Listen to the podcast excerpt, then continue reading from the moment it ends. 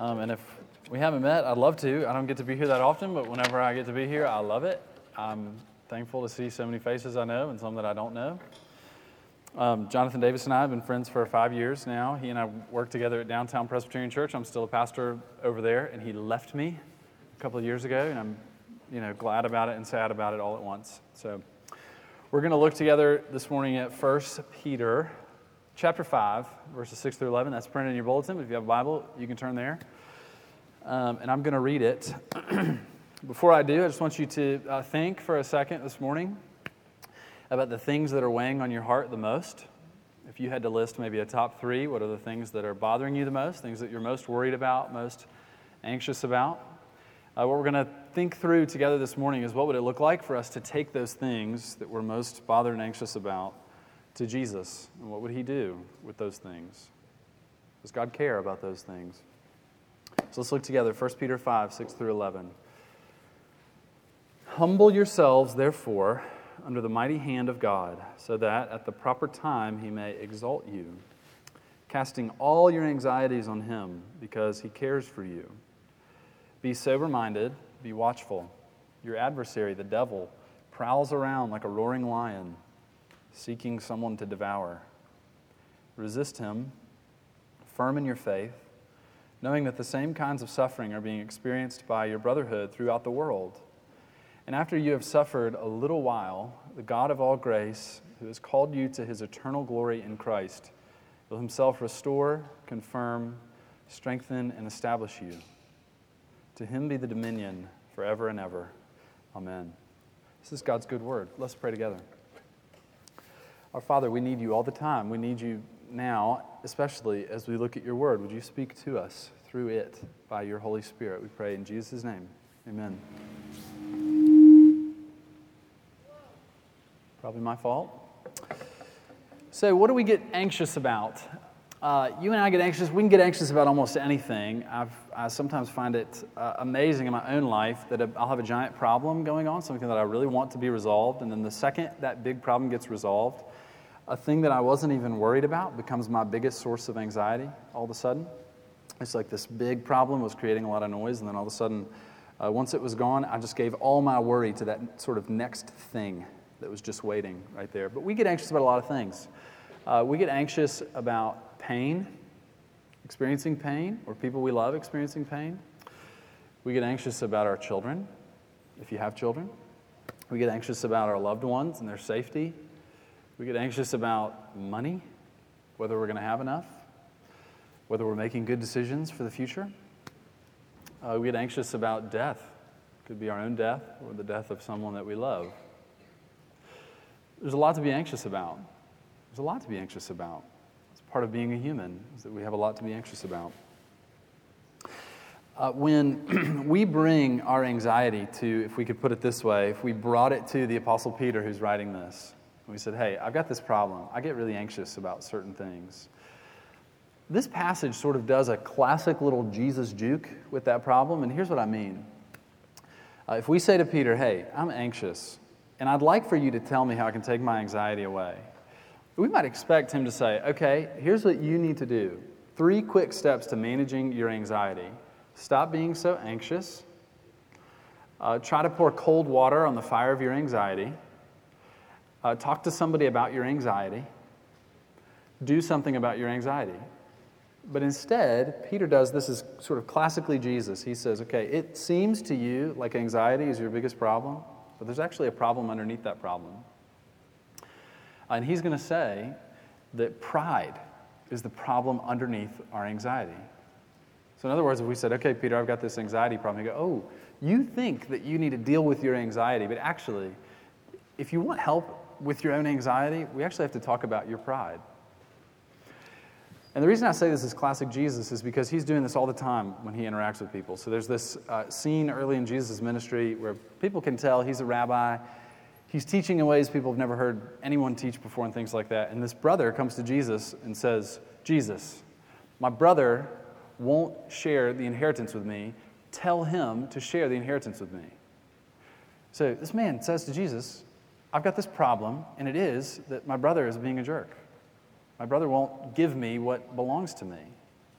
Now, you might expect Jesus to go, hey, this is really simple. Just tell your brother to come here, and I'll just tell him on the authority of God, divide the inheritance the way you're supposed to. And that guy would have loved for that to happen. The brother would have been mad, but the brother who asked Jesus would have been pretty pumped about it, I think. Instead, Jesus tells a parable about greed. And here's how he starts the parable Be on the lookout for the desire for more. You see what Jesus just did? It's like, okay, Jesus, I've got this problem in my life. My brother won't share the inheritance with me. And Jesus, in effect, says, That's not your problem. The problem is not out there with your brother, the problem is in here with your desire for more. And it's very insightful of Jesus because you and I both know if that man got the half of the inheritance or part of the inheritance from his brother that he was supposed to get, he'd still have a greedy heart. And he would still do whatever he wanted to do or needed to do to try to get more. So that's why Jesus says, hey, we're going to deal with the bigger issue here. So Peter says, if you've got things that you're anxious about, here's something you can do. He says, humble yourself under the mighty hand of God. Humble yourself. One of the ways for us to think about this is that anxiety is always, always, always outward facing. Whenever we think about the things that we're anxious about, it's always that the problem is out there. It's things that we really wish would change in the world or in our families. And if we could just wiggle our nose and get the things that we wanted, then we wouldn't be anxious anymore. And in effect, God will say to us through this passage, it actually won't work, even if you get everything that you want in life. If you've got a heart that's proud, if you've got a heart that really wants to be in control of the world, you'll still get anxious. Even about teeny tiny things, you'll still get anxious. Okay, so let's think uh, for a second about the diagnosis, if, if the Apostle Peter is diagnosing us. Um, if he says, your anxiety is pride, you might say, okay, well, uh, how does that work or what does that look like? When I was probably nine years old or something like that, we got a Bass Pro Shop near where I grew up in Atlanta. And the Bass Pro Shop had a rock wall in it, and I'd never climbed a rock wall before. And so my folks took me to this rock wall. And uh, I was a bit of a husky kid, so rock climbing is not exactly what I was suited for as a child. But I, I you know, suited up with the harness, which is a bit uncomfortable, to be honest. Not fun for a nine year old to do, but I got suited up. And uh, the man who was belaying me walked me through what I needed to do, and I had all the little instructions, you know, on belay, belay on, climbing, climb on, all that fun stuff. And so I started climbing the wall, and it's really hard to climb a rock wall. I don't know if you've ever done it, but it's challenging, especially if you're on the husky side. So I'm climbing this wall, and I get probably three quarters of the way up, and I'm thinking, this is amazing. I might make it to the top. But I can feel that uh, my arms are about to give out. And uh, I've also got sweaty palms because I'm working so hard. And eventually I let go of the wall. And for just a brief moment, I thought I was going to plummet to my death. But I didn't move an inch. I stayed exactly where I was. Uh, and the guy from below, who was very strong and was holding me by this rope, said, Would you like me to take you to the top? I was like, Well, yeah, sure. And so he just pulled me up to the top, and I got to ring the bell. And then he slowly let me down. See, I thought I was climbing the wall. I thought it was my strength that was going to get me to the top of the wall. All my strength did was wear out my forearms. And I was sore for a long time, way too long after that. See, when you and I are anxious about things, we're gripping onto life, trying to control it, trying to change it. And we've got an awesome treatment plan from the Apostle Peter from this passage. If you're gripping onto life, if you're anxious about many things, if you're wearing yourself out with worry about the things in your life, there's an awesome treatment plan. So, if our anxiety is pride, what's the treatment? Now, the treatment is not as simple as don't be anxious. And isn't that good news? Uh, there's an SNL skit from a few years ago with David Ortiz. It's pretend David or- Ortiz, but um, the baseball player for uh, Boston for a long time. But he's doing ad reads basically, and if you know what David Ortiz is like, it might be slightly more funny to you. But anyway, David Ortiz is doing an ad read about depression, and he just says, "Do you struggle with depression? Don't." That's not very helpful, is it? In the same way, if I said, "Do you struggle with anxiety?" Well, stop it. It doesn't help. Uh, because the diagnosis underneath our anxiety is that we're proud, that we want to control our lives, uh, that we think we've got the best plan for how things should go in the world, the treatment is to humble yourself. Uh, and not just to humble ourselves in this general sense, but to humble ourselves in one particular way. And the one particular way is by casting our anxieties on God. That's what it's going to look like for us to humble ourselves. I hope that that's encouraging to you, that the Bible doesn't just say to you, hey, stop being so anxious, get your act together. But that it says, hey, if you want to stop being anxious, there's actually this other thing that you can do. It's sort of like uh, I heard years ago that some linemen in the NFL will take ballet lessons because uh, it helps with their balance. But taking ballet, ballet lessons for linemen is a lot easier than just saying to a lineman, don't fall over, just be more balanced. So they do this other thing, ballet, and it translates into their lives as football players. Uh, okay. To cast our anxieties on God, that word casting, it doesn't show up a lot. The only place I can really think of it showing up is in fishing. You cast a net. But the image of casting is like carefree throwing. So you take this thing that you have, like a net, and you just throw it. You try to spread it out as wide as you can, you try to throw it as far as you can. And so God says, I want you to take your anxieties and throw them at me. Throw them at me carefree. It's not archery. Don't make sure that your anxieties are going to the exact right place. Just aim your anxieties at God and throw them at me. Okay, so let's think about this for a second. We're going to get particular at the end, I promise, about what it might look like to throw your anxieties on God. But let's just uh, ask this question Why should I throw my anxieties on God? See, because when you and I wake up in the morning, we, we tend to generally feel like, okay, I've got an idea of how today should go. And if it just went according to my plan, I wouldn't have anything to be anxious about. And God says, You're going to have to put down your perfect image of how today should go because you're not in control of today. I'm in control of today. And so we might say, Okay, why, why should I trust you? Why should I throw my anxieties on you? Why shouldn't I stay in control? At least two reasons. First, we should throw our anxieties on God because of who He is.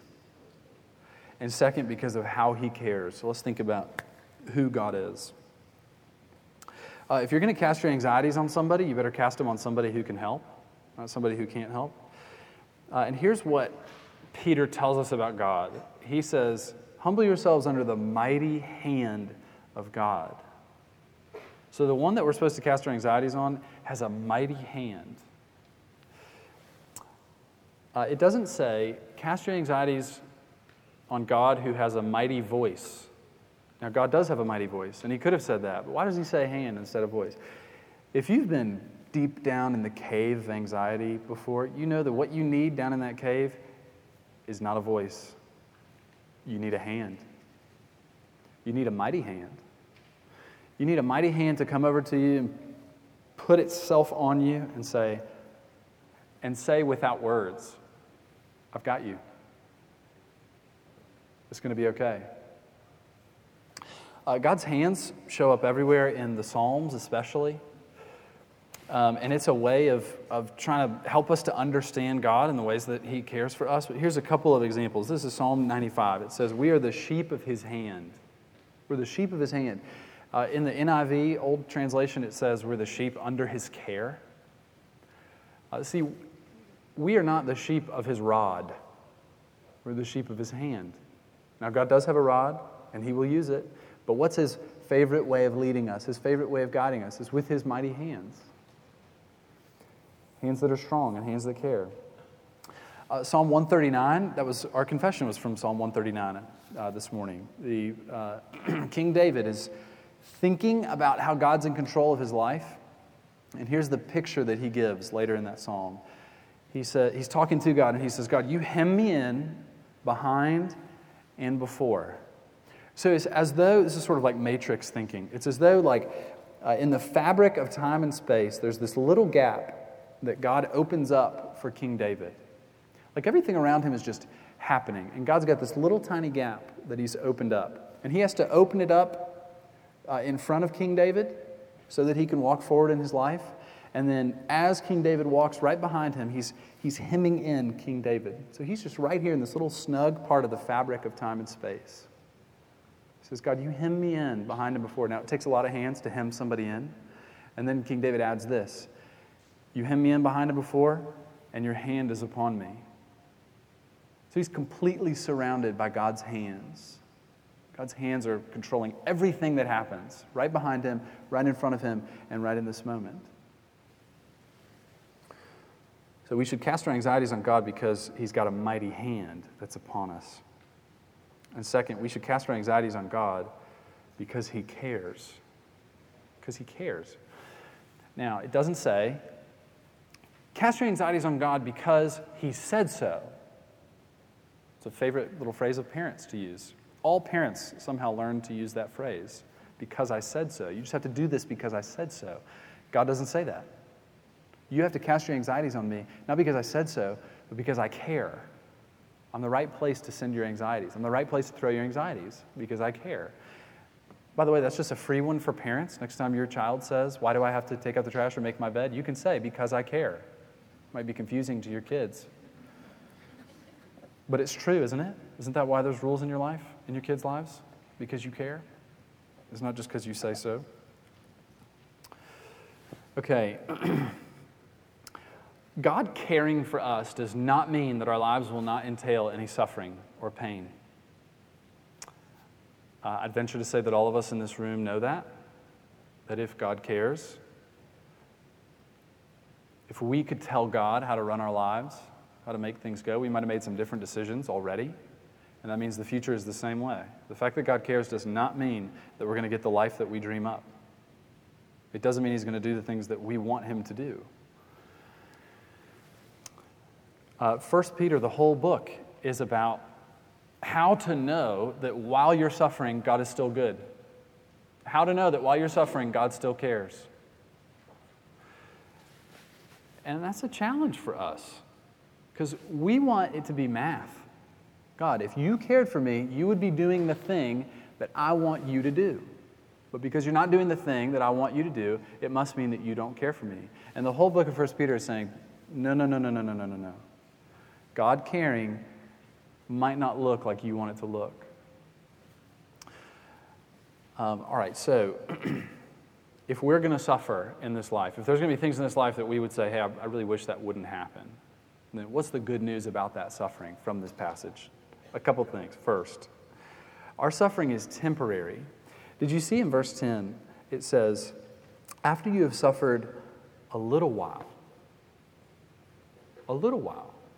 Did you know that all of your suffering is temporary if you trust in Jesus? All of it. Uh, even if you're 20 years old and you just got a chronic diagnosis and you might live to be 90, that suffering over the next 70 years of that chronic diagnosis is still temporary.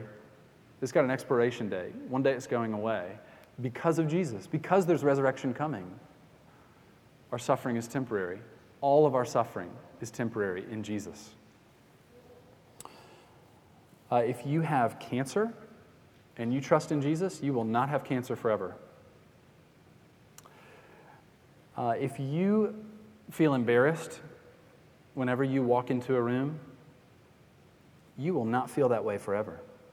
There is a room coming that you will walk into and you will feel no embarrassment, no shame, no anxiety whatsoever. You might have to wait until the resurrection, but our suffering is temporary.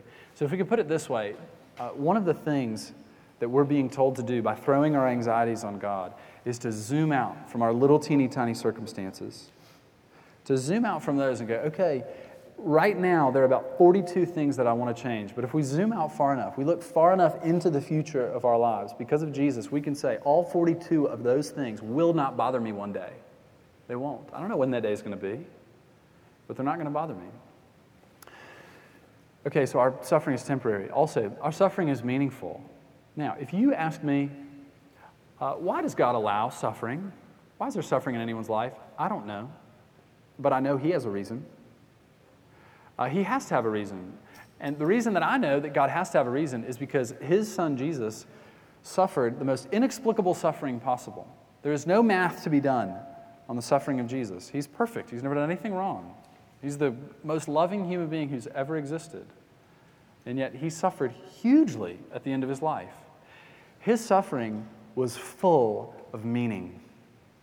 Full of meaning. We are gathered this morning around the suffering of Jesus. That everyone looking at it might have said, well, and they did say this about Jesus clearly he's not the Son of God. If he was a child of God, he wouldn't be enduring what he's enduring. God doesn't care about him.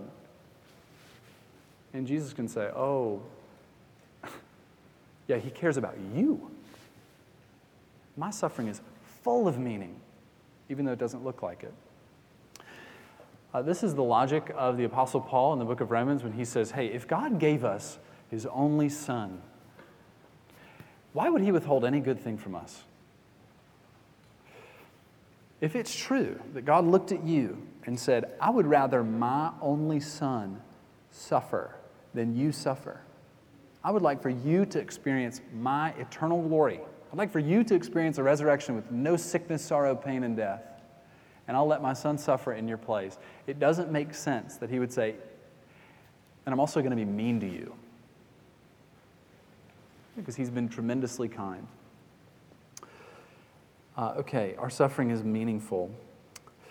Um, we cannot say to God, You are not allowed to make me suffer unless I know why. C.S. Lewis loved to uh, use the example of a dentist. And no offense to any dentist in the room, uh, but especially if you're a child and you go to the dentist, you might ask your parents, Why is this going to hurt so much? And the parent can say with full confidence, Because the dentist cares about you, and I care about you. That's why we're letting this happen. So I don't know God's reasons behind your suffering. I don't know why you're going to have that diagnosis in the future, experience that tragedy in the future. I don't know. But I know that it's not meaningless. If we look at Jesus Christ dying on the cross, we have to conclude our suffering has meaning. God knows what He's doing, and He has to care. Uh, in verse 9, the Apostle Peter talks about uh, our enemy who's prowling around like a roaring lion seeking someone to devour. Now, that's pretty intense language. Do you know what it might look like for the enemy to devour you? For you to stop believing that God cares about you? That's all the enemy needs. For you to stop believing that God cares about you. You would be devoured by the enemy. He says, don't give in to that. Don't do it. All right, sometimes our lives will look like God doesn't care. So if we look at our circumstances and we determine, God, it really doesn't seem like you care, you'd be doing things differently. We, we can look in the mirror and go, okay, that's my pride. That's saying to God, I think I care better for me than you do. I'm better at taking care of me than you are. That's pride. All right, so if I, if I should turn my gaze from my life circumstances where I'm concluding that God doesn't care about me, where do I turn? we turn to Jesus Christ suffering on the cross for us, and that's where we look. And what's the truth underneath Jesus dying on the cross? God, you care about me. You must. Uh, we'll close with this. There's a scene in Mark chapter 4 where uh, Jesus and his disciples are on a boat, and a big storm comes and there's waves crashing into the boat. And a lot of these guys, these disciples, had been on boats before. They've got sailing experiences, so they know sort of how bad a storm can be and things like that. And uh, the waves are so bad, the disciples start to think to themselves that they're going to sink in the boat. And so you got to imagine they're grabbing buckets and uh, they're throwing water over the, the, you know, into the sea so that they don't sink. And they're, they're screaming and yelling. It's like that movie, A Perfect Storm. It's just tragic and awful and they're all freaking out. And they, uh, at some point, they look around at each other and they realize that there's one person missing from the scene is Jesus. Uh, Jesus is not there helping to throw water over the edge of the boat. He's asleep, it says. And so, I mean, you can imagine them saying to each other, Is he seriously still asleep at this moment? I mean, first off, how can he sleep when it's so loud? All this lightning and these waves and things like that. But also, what a jerk. And so they go over to where Jesus is sleeping. They wake him up, and here's the question they ask him Don't you care? Don't you care? We're perishing. It says that Jesus gets up. He says to the wind and the waves, Peace be still. sun comes out. It's perfectly calm. Uh, it says that after Jesus calmed the storm, they were very afraid. So they went from being afraid before Jesus calmed the storm Jesus calms the storm, and now they're very afraid. You know why they're very afraid? They didn't know that he had power over the storms. And what it means is that he let that storm come. He knew what he was doing. I like to imagine two disciples after the resurrection. They're sort of trying to figure out what just happened. I mean, they see Jesus has died on a cross. They thought it was all over, and then he rose from the dead. And they've got this full picture of who Jesus really is. He's God, and he came to suffer in our place. And they're having to work through sort of all the things that they've seen and experienced as disciples of Jesus over the past few years. And so the one disciple says to the other, Hey, you remember that day when we were on that boat? And he's like, Yeah, there were a lot of days on boats, but which one? And he's like, With the really bad storm. He goes, Oh, yeah, I remember that day. I remember how mad we were at Jesus? Yeah. Do you remember what we said to him about how he didn't care? And what was he doing? And then you remember he just calmed it like that. We were always going to be okay, weren't we? I think so. And he was always going to die, wasn't he?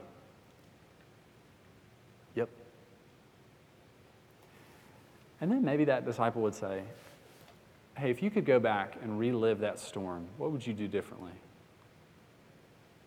And the other disciple says, I would have put the bucket down a lot quicker and gone and woken him up. I think we were doing the wrong thing. I think I was trying really hard to save myself. Uh, if we could just imagine that bucket being our anxiety, trying to control the world, us trying to save ourselves, to control our circumstances, and instead going, okay, I'm going to put the bucket down and I'm going to go throw myself on you, Jesus, because you care for me. There's good news for us. Jesus Christ cares for you. Amen. Let's pray. We'll be done. Our Father, how we thank you for this good news that we have. We thank you that you know what we're like, you know our frame, uh, you know that we get anxious, and you know exactly why we get anxious. Would you draw us to yourself? Would you make us people who do turn from the things that we're afraid of to you? And I pray that we'd find the one who cares and that when we see how much you care, we really would throw all of our anxieties on you.